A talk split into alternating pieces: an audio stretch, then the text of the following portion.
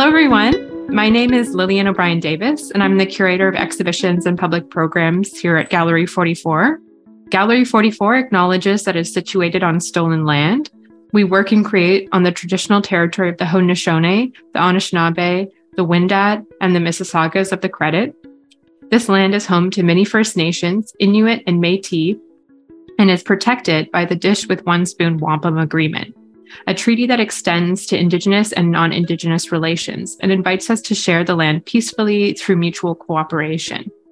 Gallery 44 is inspired by the spirit of this agreement and through our work seeks to share space and build equitable and reciprocal relationships with communities. So I'm so pleased to welcome artists Christina Battle and Tia Simone Gardner. Uh, Christina's exhibition, The Air We Breathe, is up at Gallery 44 in our main exhibition space right now uh, until February 4th. And I urge you to come back and check out the gallery before it closes. Uh, Tia recently exhibited with us in September. Dark and Perfect Memories was her first Canadian exhibition, and we were so happy to host her. The Air We Breathe is an expanded single channel experimental documentary. The work explores the complexities of air pollution, weaving together themes of environmental catastrophe, cultural and political strife, conspiracy, and the various links between. This work imagines the ways environment and culture impact one another in ongoing and cyclical means, combining research about Edmonton's air quality with personal storytelling and speculative imaginings. This project deeply considers the complicated means by which our air impacts us, from the physical effects of pollutants to scent and collective memory. Tia Simone Gardner's first Canadian exhibition explores the legacy of the Mississippi River, the second largest watershed in North America, its relationship to the transatlantic slave trade, and the development of the United States economy. Gardner uses archival documentation and digital mapping technology to reflect on how the river is a tool of enclosure within the slavery industrial complex. The Mississippi River is the basis for the carceral landscape. Riverboats represent technologies of transportation and enclosure. This landscape is used as a tool of oppression, involving the formation of oppositional geography where Black people are treated as economic objects. The slave ship is a location of Black subjectivity, human terror, and Black resistance. So I wanted to invite Tia uh, and Christina to join in conversation with me um, because I'm really interested in how their respective artist practices complement each other. If you'd like to learn more about these wonderful artists, uh, Tia and I recorded a podcast together in the fall, um, which you can find through Apple Podcasts and on Spotify by looking up Gallery 44 Podcasts. And we also got to launch web projects with both Tia and Christina. So you can find both of those on Gallery 44 Digital, which is a project we also launched um, last fall. And so I'm going to turn things over to Christina right away, um, and I'll I'll stop talking. Uh, thanks so much. Thanks, Lillian, um, for bringing T and I together. This is really exciting to be in conversation with both of you.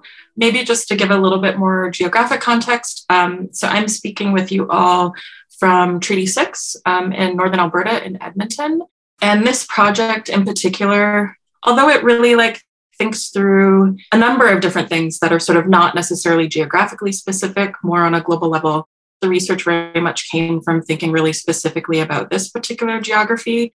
If you're not super familiar with Alberta, um, uh, we're very much, um, our main industry is extraction, uh, specifically oil extraction.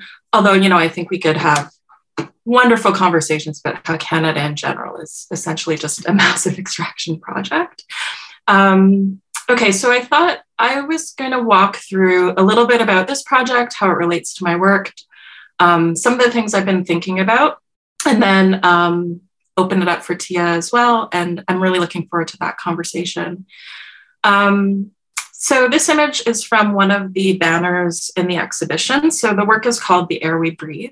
And overall, my work is really invested in looking at the complexity of disaster looking to the overlaps between issues of land, environment, politics, society in general, and ultimately the ways that we make sense and communicate these difficult concerns. I'm a media artist, so I'm especially preoccupied with thinking about the way that media operates and functions within communication, information dissemination, all of these wonderful and complicated things. So I think a lot about how we imagine, how we should imagine, as well as how we image or visualize these complexities. This is an image from a video still from the work that's in the gallery, Gallery 44. It's an image of a sky with this text that says, I've been thinking about how best to show you. I'm really pre- preoccupied with thinking about how it is that we see or visualize these complexities, how we might see them differently or anew, and how we grapple with this overlapping complexity.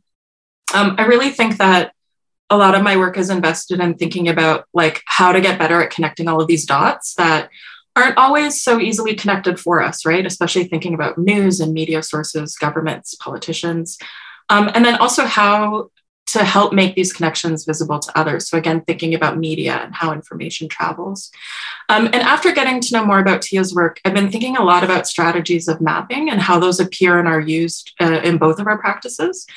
Um, when we spoke, I think it was last week, my sense of time is not great. Um, Tia mentioned this sort of question of like what truths and lies are embedded within maps. And I've been sort of sitting with that a lot over the week and thinking about it in my own work. And I think I think a lot about how to reimagine the maps and the structures operating at a societal level. Um, and in this particular work, I was really looking to those systems that are specifically tied to, and responsible for air pollution. The ways that these structures, um, which very much are a multiple multiplicity of crises, the ways in which they're understood or explained and communicated. Um, and I think a lot about mapping through memory and storytelling, as well as through artistic practice. So, like through doing stuff, um, and how those can help to map new paths forward. Um, so for me, this question about how to visualize and how to map such things forward really came to the forefront in this particular work. Um, I, you know, I imagine it's because of the fact that the air itself is often so invisible to us, um, although very much present at all times. So a number of my works are really preoccupied by, re- by thinking about issues related to visual culture, um, especially the role of the image and the ways that technology alters and shapes our understanding of complex image through image complex information through image construction and also dissemination. So these are some earlier works that tackle really similar um, issues to especially the central video in the air we breathe. And I see that video as a part of this ongoing series. Um, a lot of my works are ongoing. I find a lot of freedom in working within that form, not having to feel like I'm sort of like solving all the things and answering all the questions in one particular piece. Um, and then within the series, there's also a series within a series. So the Tracking Sasquatch series um, is sort of where I first really directly started taking on and thinking about issues of specifically like image generation or understanding behind images. And that in itself is a series of four.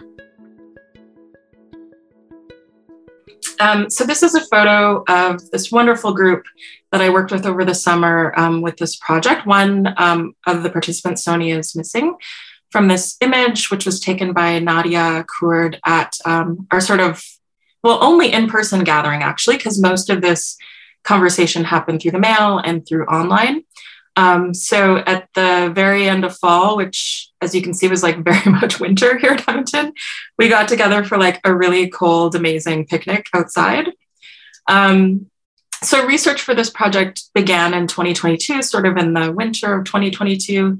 And I really value research that's situated in uh, relationship building and having conversations with others and working alongside or with others. And my approach to this kind of research is to find strategies for doing so that in ways that offers room for everyone to work in their own way, um, on their own time, at their own pace, as well as to recognize the labor and cost of taking such time. So in this case, I was really grateful to the Edmonton Arts Council for um, providing me with a grant to be able to offer everyone a really modest compensation to take part in this research and thinking that happened over four weeks over the summer. Um, and I'm really interested in thinking and working with prompts as a way to both define and work through research questions, as well as working in collaboration as a motivation to look at and consider difficult things. It's always easier to do such things with others, in my opinion. Um, so, over the four weeks in the summer, um, everyone worked to read and consider issues related to air pollution together at a distance. as we paid attention specifically to the air quality in Edmonton across four weeks. And um, one of the important things, um, everyone who took part in the project is an artist in their own right and doing really interesting work that I really felt aligned in this sort of thinking that I was also thinking through. Um, and Edmonton is also a city very much based on sprawl. Um, so everyone lived in really different parts of the city, which was also um, really interesting for me to then think about how air how the air quality actually like differed across the city at different times of the day. So I mentioned being interested in considering storytelling and memory as a way to make sense of a lot of this complexity um, and as a way to connect dots across things that otherwise might appear unrelated, but very much are connected, um, and as well as a way to just share an experience. So, this is one of the postcards from our project over the summer. Uh, the front says two stories about smell and time. Um, and then there's an image of the Nestle Purina dog food factory that I lived somewhat right around the corner from for a while when I lived in Denver. Um, and on the back, I shared two memories of smell traveling through the air. And both of those stories um, and memories are a part of the video at the center of the work. Um, and then also, there was this prompt that reads To do this week, consider a memory where you have noticed a connection between time and smell. Share it on, the, on your blank postcard and then mail it on to another in the group. Um, so, part of the toolkits that everyone received included a number of postcards, blank watercolor postcards, watercolors from Beam Paints, who I love, if you don't know that, um, the paints that they make. Um, and everything folks should need postage and things to send these postcards back and forth. And so this is one of the postcards um, that I sent in response to this prompt, which was to do this week, consider those smells that aren't easily identified, along with those that can hardly be smelled, how might we better witness the invisible? What strategies exist to translate measurements into the sensorial? Share your thoughts on a blank postcard and mail it on to another in the group. And then also, I was a part of this research and pro um, project. We practice smelling things together. Um, and then also describing those smells. So, this is something that I like actually personally really struggle with, especially trying to describe tastes um, you know, we know that taste and smell are um, inextricably related, and I often uh, get the language wrong. So it's something that I've been really trying to work through practicing and also becoming really cognizant of, um, especially through the summer with this work. So first, we smelled smelled things that we had in common. So those were these uh, tied to this candle making experiment that I did in 2022. That's called the bouquet experiments with smells. Um, and then we smell, spent time smelling and describing the air itself, which is not so easy, it turns out. This is an example of uh, some of the data that was gathered. I recognize this is really tiny print, so I'm going to read a couple of the descriptions of the prompts that were at the center of this. So, this is a very small fragment of the questions and prompts that were posed that each artist took uh, part in answering um, one day each week for the given four weeks. So, one of the prompts take a second to smell the air, describe what you smell. If you had to describe the air outside as a taste, what would it be? If you had to describe the air quality today, how would you? How gritty is it? How humid? How hazy? And then we also um, monitored um, data from the air monitoring stations that are set up across the city. And most cities have this. Um, as a part of their research from governments and um, different environmental um, departments in your um, local legislation. So we were monitoring things like air temperature, ozone levels, humidity, wind direction, etc. Um, and these prompts are really to, meant to help us getting to pay attention to the air, something that I think we often sort of ignore and don't really think about unless you're being affected by it in that moment. Um, and then also to consider the air that we were collectively breathing across the summer and the pollutants that were constantly there, um, but that we really couldn't see. Um, and I'm still really working to sift through and make sense of all of this data that we collected over the summer. Maybe one thing that I should also say is, um, you know, I mentioned being geographically within Alberta. Um, Edmonton itself is one of the most po- polluted uh, regions or cities in the province. So it was like, a great opportunity to really pay attention to such things, but also quite difficult, I think. Um, you know, really when you start to realize the things that you're breathing in and don't realize, as we were tracking um, individually but collectively over these four weeks, um, I found it really eye opening. And I think um, it was actually really difficult to realize, right? It's, it's much easier to ignore such things. So I mentioned working with series and ongoing projects as a strategy, and I really appreciate the use of repetition in my practice. I lean on it a lot. Um, and I work on ongoing projects as a way to just approach these recurring questions from multiple angles um, and to help spend time, I think, really thinking through. Um, and so, data and considerations from um, the air we breathe that we collected over the summer will ultimately become a part of this ongoing project, which is called Forecast, that considers the entanglement between environmental, social, political, and economic challenges um, that are facing the current moment. Um, and another project that I'm doing right now that's focused on Toronto is gathering data for this same project. So maybe I'll put the link to that in the chat afterward. I'd love it if you all took part. Um, Forecast is essentially this overarching umbrella for a number of projects. Um, and ultimately, the goal um, for at least one element of this work is to create an algorithm that focuses on weather prediction as a part of speculation. Um, so all of the data from the Air We Breathe, a couple other projects from the past, as well as this newer one that focuses more specifically on Toronto, will ultimately be um, coordinated into developing this algorithm, whatever that is in the end. I don't know yet. And then also related to this focus on repetition, I really appreciate process and practice, um, practice as doing stuff um, and also as utility um, as a part of my work. So I really like making things over and over and over again. It helps me think through some of these complexities, make sense of them. Um, and I really value repetition as a part of ritual and sort of just becoming that, um, you know, individual sitting there doing the same thing over and over and over again. So for this work, I made a series of candles and handmade air purifiers um, as a giveaway as a part of the exhibition. So I hope if you are in Toronto, um, you can take some of them home with you. Um, and I think about these objects as both reminders and memory holders for all of this research and thinking through um, and data that was gathered over the summer as well. Um, so there are all of the candles are beeswax, um, which has a link to thinking through um, purifying air.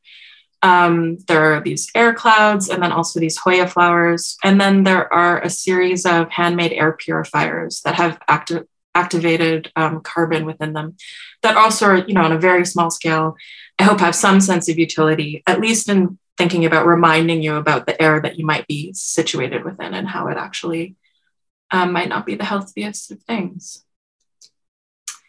Um, and then I'm going to end here. So these are two video stills from the Air We Breathe video.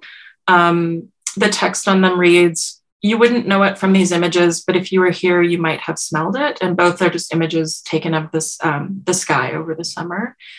Um, and this question of how to visualize not just air pollution, but all of these con- connected, complex, and unjust elements that are related to it um, really comes up a lot across this work.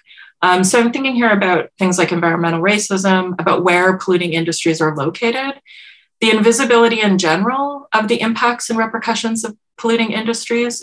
It's quite a convenient um, byproduct of these industries that we can't see it all the time.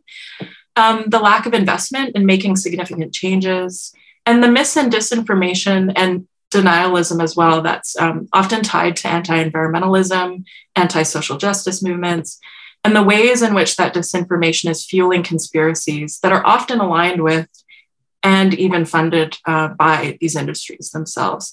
So, really thinking through how all of these things are connected um, and maybe trying to figure out ways of seeing it, ways of visualizing it um, anew, right? So that it is visible maybe on a daily basis, um, much more relevant. It's so relevant to us, but how to make it relevant visually for us as well. Um, and ultimately, this work really ends with a series of questions. Um, I feel like it's all really ongoing.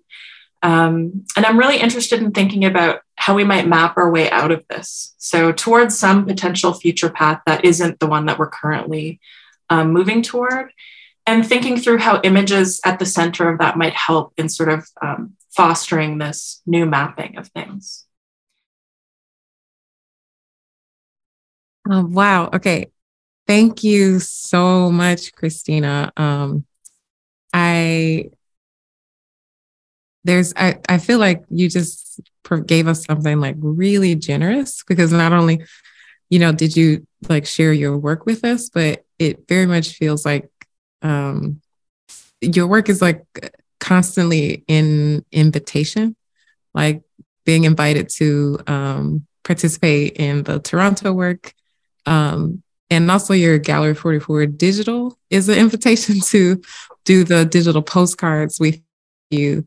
And I wonder if you can, if you would want to talk a little bit more about um, invitation and collaboration. And I think um, I know that collaboration can be hard. Um, and there's something really joyful in in the way that you have thought through like oh well first we'll like smell things together and then try to describe. Um, and then we'll like take that out into the places that we live. And so I wonder if you, yeah, if you could talk a little bit about um, invi- like the invitation. Uh-huh. Yeah. Yeah, I love thinking about that because it's actually, I think, really difficult to think about. Um, I think there's something about invitations that needs to be open and with room.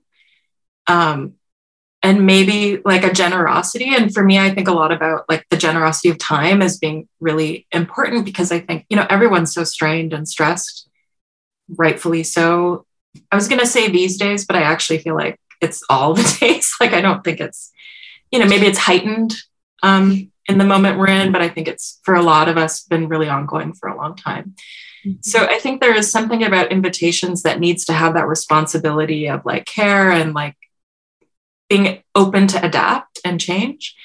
Mm-hmm. Um, and also being open to the answer being no, which I love when actually people say no to things and recognize that like they don't have capacity or something. Mm-hmm. And I think all of that is really, um, at least from my perspective, like meant to try to shape a sense of collaboration as opposed to a sense of like extracting someone's knowledge or time. And I think that's also really related to this kind of preoccupation I have with like repetition and like things being ongoing. I don't think it can all necessarily be summed up in one invitation. So I hope that invitations are open ended. I was thinking about um, what we were talking about. I don't know if that was last week or a couple of weeks ago, but um, the three of us, Lillian and Tia, about just even the fact that Lillian invited us together to have this conversation is such a generous invitation you know, we didn't know one another beforehand. We live in different places, but that sort of thinking through that clearly Lillian had done of like, oh, these two people I think would have a great conversation or get along well. All of that kind of work and care, I think, is really um, necessary when it comes to thinking through invitation. Mm-hmm. Yeah. It's so good. Like, I, I think, yeah, like life is kind of you know, uh, it can be it, it comes in waves and crests. It can be kind of hard right now, and then it can be mm. like a day like today. I like this feels very like really good. I was the thing that you just said. Like I, I was talking to my students. Um, I had a realization. Like I was talking to my students about theory that um, a, a, beloved professor of mine who's no longer with us, Terry Adkins, like told told me, you know, like, well, theory is like jazz. You're not supposed to get it the first time you do it. It's meant to be a repeated exercise, and it is a like it is an exercise and a practice, like everything else you do in your work. And as you were talking, I I realized that um, collaboration and like the invitation to collaborate can and should be like that. That there is like a way that you know, you absolutely engage in repetition in your work and how you think about your work and the the way that you come back to pe- you you give people an opportunity to come back or not and i love the openness of of that too as like a, a, a another repeating form.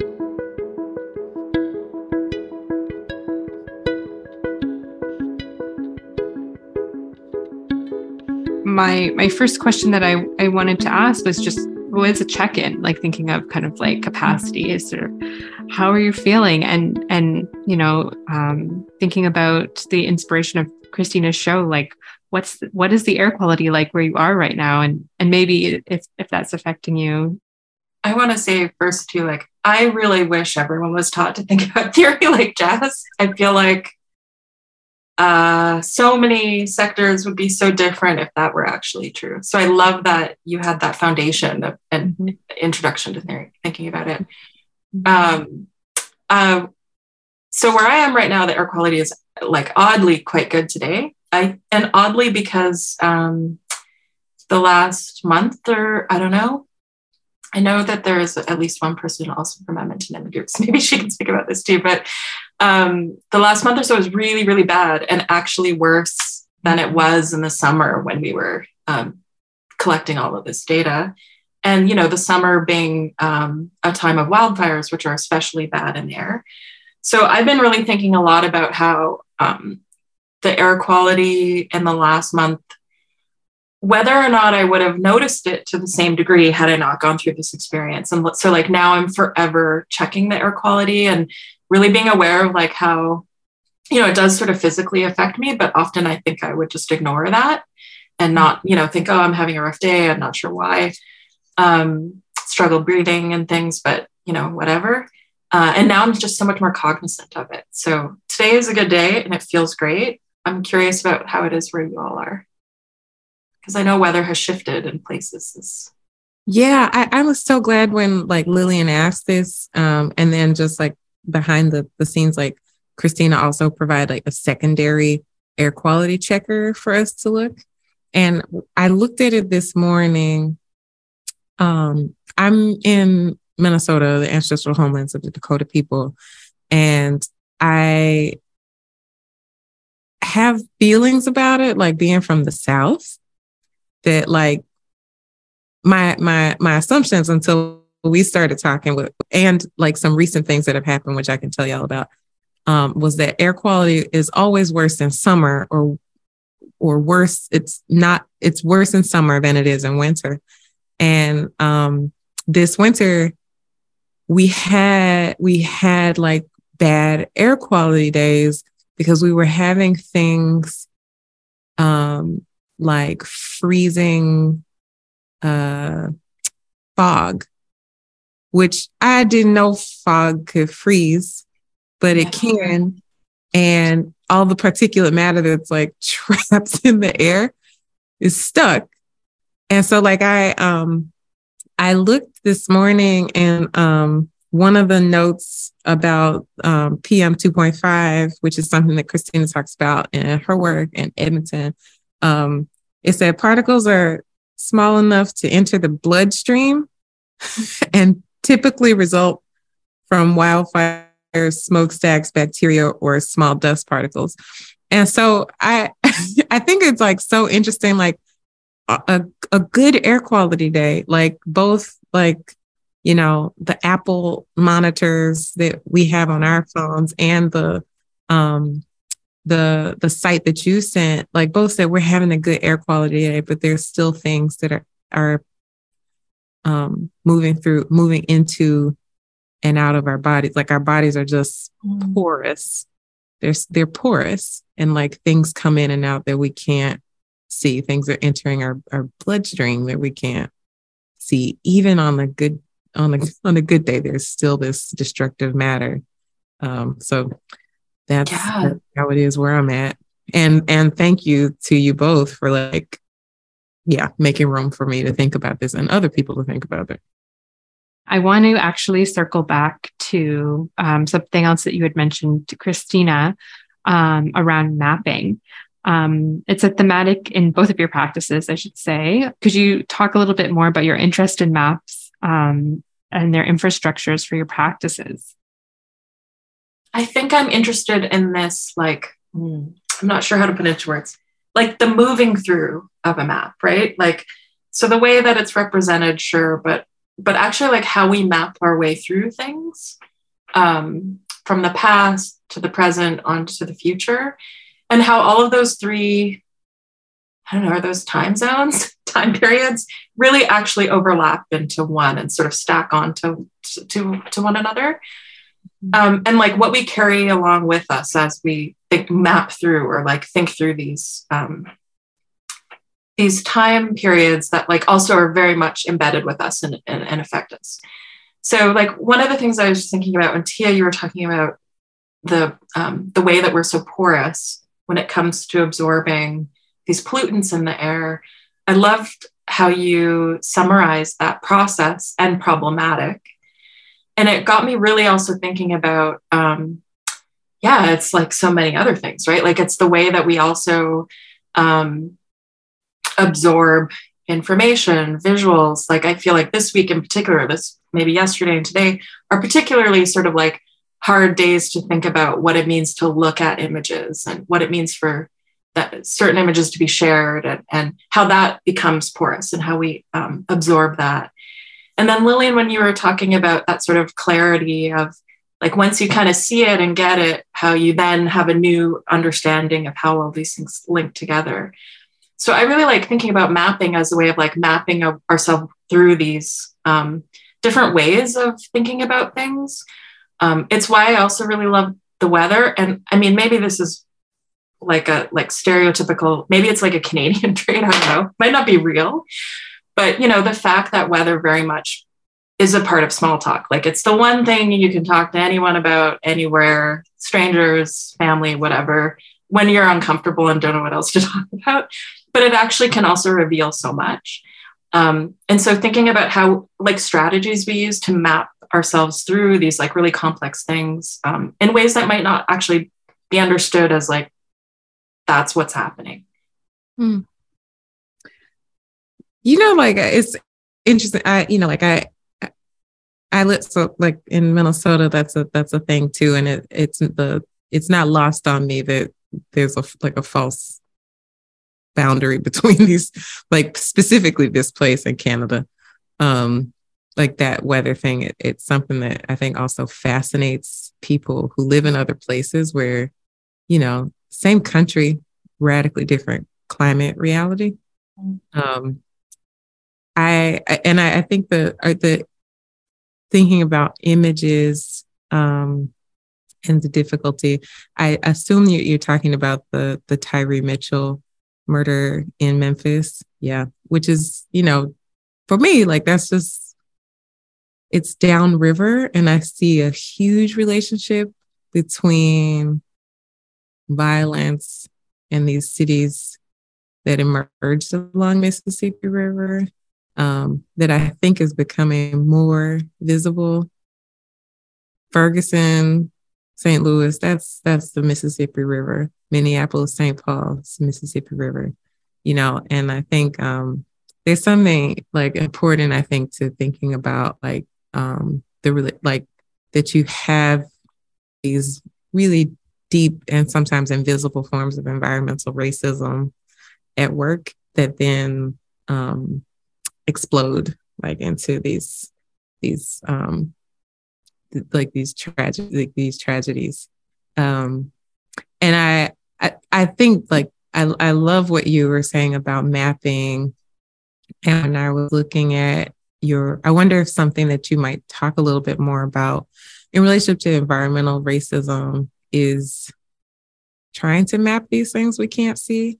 So, like time and smell, you know, like we experience them and we can feel them. But, like, if I were to try to, if I were to ask, like, my mother, hey, could you map? it might take us a little bit, you know, it might take us a little bit. So I, I, um, if I can try to like connect all of that together, it it has to do with like mapping those um, things that are hard to uh, visualize or vis- visibilize. Um, yeah, I mean, could you t- maybe talk a little bit about that? Yeah, I mean, and I think your work does this too, right? Like mapping, mapping in ways that are not the way that we're sort of taught to think about maps, right? And sort of like thinking about them um, with other points of entry. So the way that you were just talking about the Mississippi River and thinking about, you know, like that included conversations around mapping through time and history, uh, really difficult histories, still quite invisible histories, you know, somehow. I mean, we know the reasons why, but, um, and maybe it has to do with like find maybe it has to do with the questions that we ask and finding those right questions to think about how to map those things that are invisible um, i think in some ways focusing and honing in on air and air quality um, made it much easier for me to think about these things. Because like you cannot see it no matter what you try to do right? Like you have to do something to alter the air that you're in to be able to make it visible.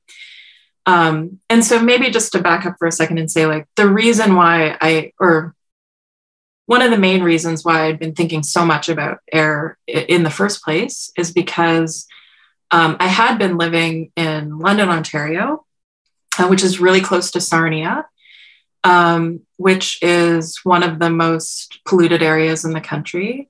Um, also, right across from a First Nation that are very much um, suffering from the burden of these industries. And there's been long going conversations and court cases and things to try to draw attention to that.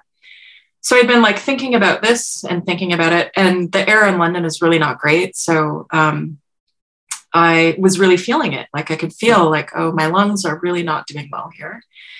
And then I moved back to Edmonton where I hadn't lived. I grew up here, but I'd been away for about 20 years. Uh, and when I came back, I suddenly again had a lot of respiratory issues, which when I left Edmonton in the first place really disappeared. And so there was this like really amazing um, correlation that I could feel in my body of like land uh, is affecting my body. And I hadn't really thought of that before because it had been so invisible to me. So I think there's something about like paying attention to these things that then helps with that visibility and then like starts prompting new questions and then maybe those prompts of new questions help with that thinking through of mapping in a new way um, so it's not necessarily just like geography on a map it's all the history and everything that goes with it as you're talking about with the mississippi river um, and then i love how you also mentioned like that those histories or those memories or those circumstances um, are now exploding and becoming visible. Yeah. How do you sort of reconcile or feel about what then becomes visible as opposed to maybe like even the history itself or yeah i um i think i i think that there's been so i i like i come from this place in in the, in the south in in alabama um, where there like it was a model city for US Steel. And I have been thinking a lot about there's all these scars in that in that landscape from from US Steel manufacturing a city. Like they had like very particular ideas about how the city should be. And one of those ideas was that it shouldn't include Black people like quite literally they wanted it to be an executive town for for the executives of US Steel. But that didn't work because the steel plant was right there. And like the workers who needed to work at that plant needed to live nearby. And so they had to produce a different space where people could be segregated. And it like completely disrupted their initial plan, which they had already started like executing, right? And so there's all of these like layers, like literal layers of, of soil, of um, like man made, you know, um, material that we have lived with. Like my mother's generation lived with it, I lived with it. And it was, we were like playing on top of these things, these landforms that didn't make sense. And we could absolutely see them, but we couldn't see them, you know, like we couldn't see what they were doing. And so I've been like sitting, I've just been trying to sit with, sit with that. I don't know, you know, like the thing that, that I love about like something you said at the beginning, you said, um, uh, how to how to get better at connecting and like like letting the work be that instead of just like how to resolve an image problem. And so i i think um that's a it's a lesson for me because like i've been trying to i've been trying to figure out well what is the work in that place you know like I can make these images, and I am making images. And there have been these episodes where something would happen where I was like, I shouldn't make that image. you know, like I don't need to photograph that for or for whom would I have photographed it? Um and like I, I like this, you know, like making connection or how to be a bet how to get better at making connections as like a path toward the work. And yeah, it can, it is, yeah, you know, it lands um, there. And um, there's just these things that are, it seems like more, it seems like really important to call attention to like the invisibility of things that really are like you're standing on it, you know, like you're standing on it, you're standing in it you're inhaling it. Um, you can't smell it, and it's so much a part of your everyday life. That like that's that's that's like the magic trick. Like you're taught to ignore it. Um, otherwise, you would um, resist. You know. So yeah, I I don't know. That's that's the thing that I've been very like recently been sitting with around like the map and the visual and you know like um and these like environmental conditions or conditioning um that I am like that are percolating, you know, like you're helping percolate some stuff, a lot of stuff. Yeah. Yeah. I love how you also described like the land that you grew up on as having these layers. And because I mean, I think the thing that I love about media and photography and lens based work is really this element of time and like thinking through how to connect that dot of time into something that is flattened or still or you know even if it's a moving image because mm. um, that's like the lived experience right it's we're not just in the bubble of our moment mm-hmm. although i think we kind of like you also said something about um, what we're sort of taught to ignore I think in some ways we're sort of taught to think that we very much are in the bubble of our own moment. And it's kind of strange because it's so yeah. counterintuitive. Yeah, that is so it's so true. I um I there was um the the a quote that you I wrote down from the the film was um the crisis of the global the crisis of global warming is a crisis of the mind. And I was like, mm, that that is absolutely, you know, and that we have to have, we have to leave open potential in order to imagine something otherwise. Uh, we have to leave these like really uncomfortable, um, po- like pockets in these bubbles to like mm-hmm. imagine something else for the future.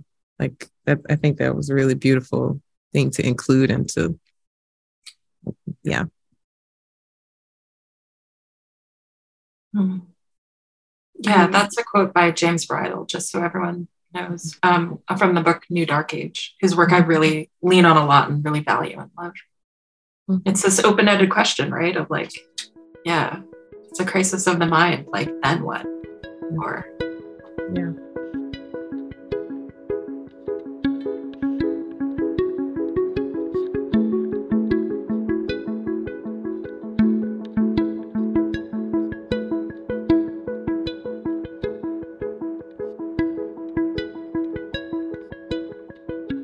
yeah, I think this is sort of like a natural segue. I have my last question for you, which is my question that I've been asking each of the podcast guests. So, Tia, I've already put this question to you, but I'm going to give it a little twist um, in the context of this conversation. So, I've been trying to draw a link through the podcast this season around how to ask a question. Um, it's an inquiry that speaks to a larger investigation into what good criticism looks like and also how it connects with labor practices.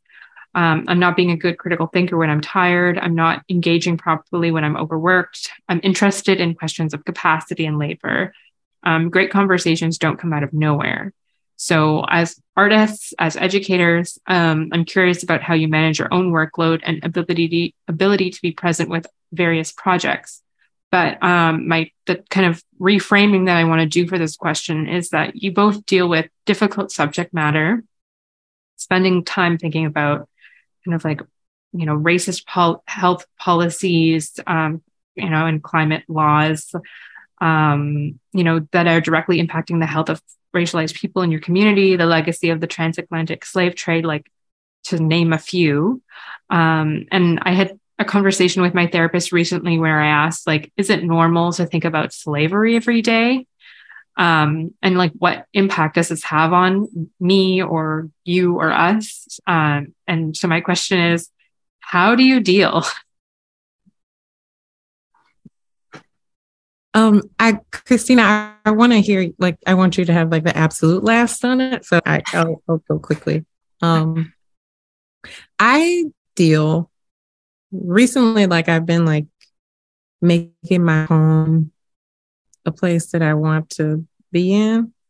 That sounds like very simple, but it's crazy. Like, just like something like having a knife rack right by the stove changes how you use your kitchen and I think about, you know, um, I have these, I have my home, I have like places that are not under constant, like under constant threat. And yeah, we put an asterisk by that. But like in a way that like my mom didn't at a certain point in her life and that my grandmother certainly didn't and that her mother did you know like i think i can see like the kinds of degrees of freedom that i get to have that that did not and i try to um like hold that on a good day i can hold that you know thought that i I I can make my home a place that I want to be in at the end of a awful day.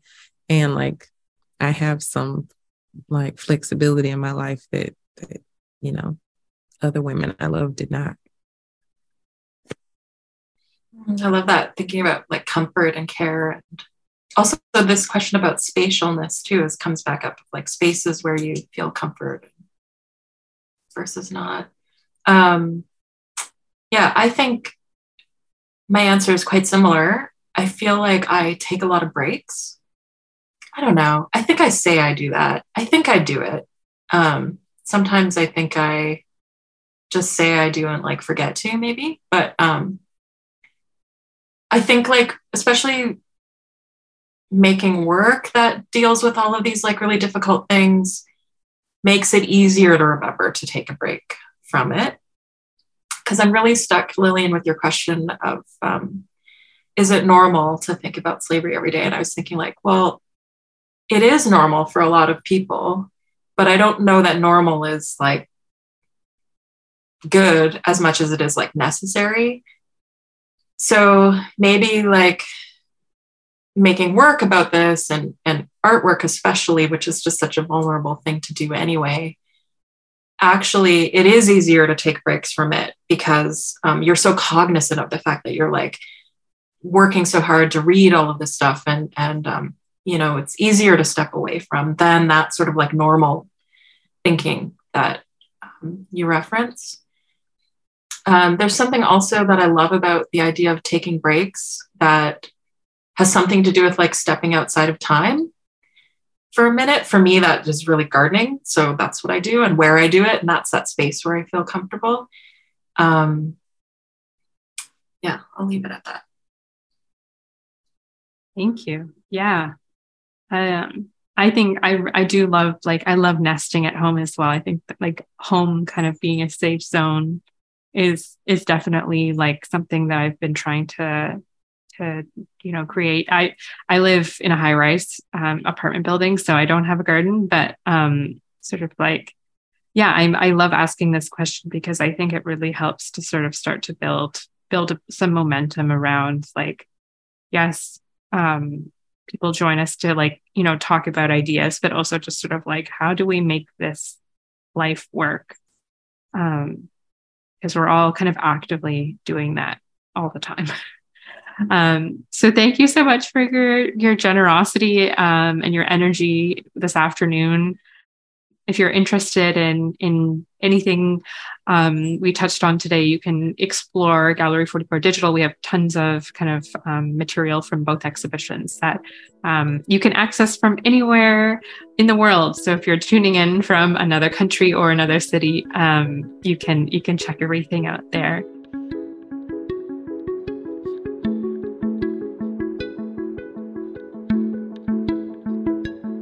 Thank you so much to Tia and Christina. Um, your your energy and your generosity is is so appreciated. Um, I'm glad we could connect, and thank you to our audience who um, came and joined us today. Um, and so I wish you all a very good afternoon and weekend, um, and do take care. Thanks, thanks, Lillian, so much for bringing us all together. Thank you so much. Yeah, thanks, everyone, for being here. Yeah. Of course. Yeah.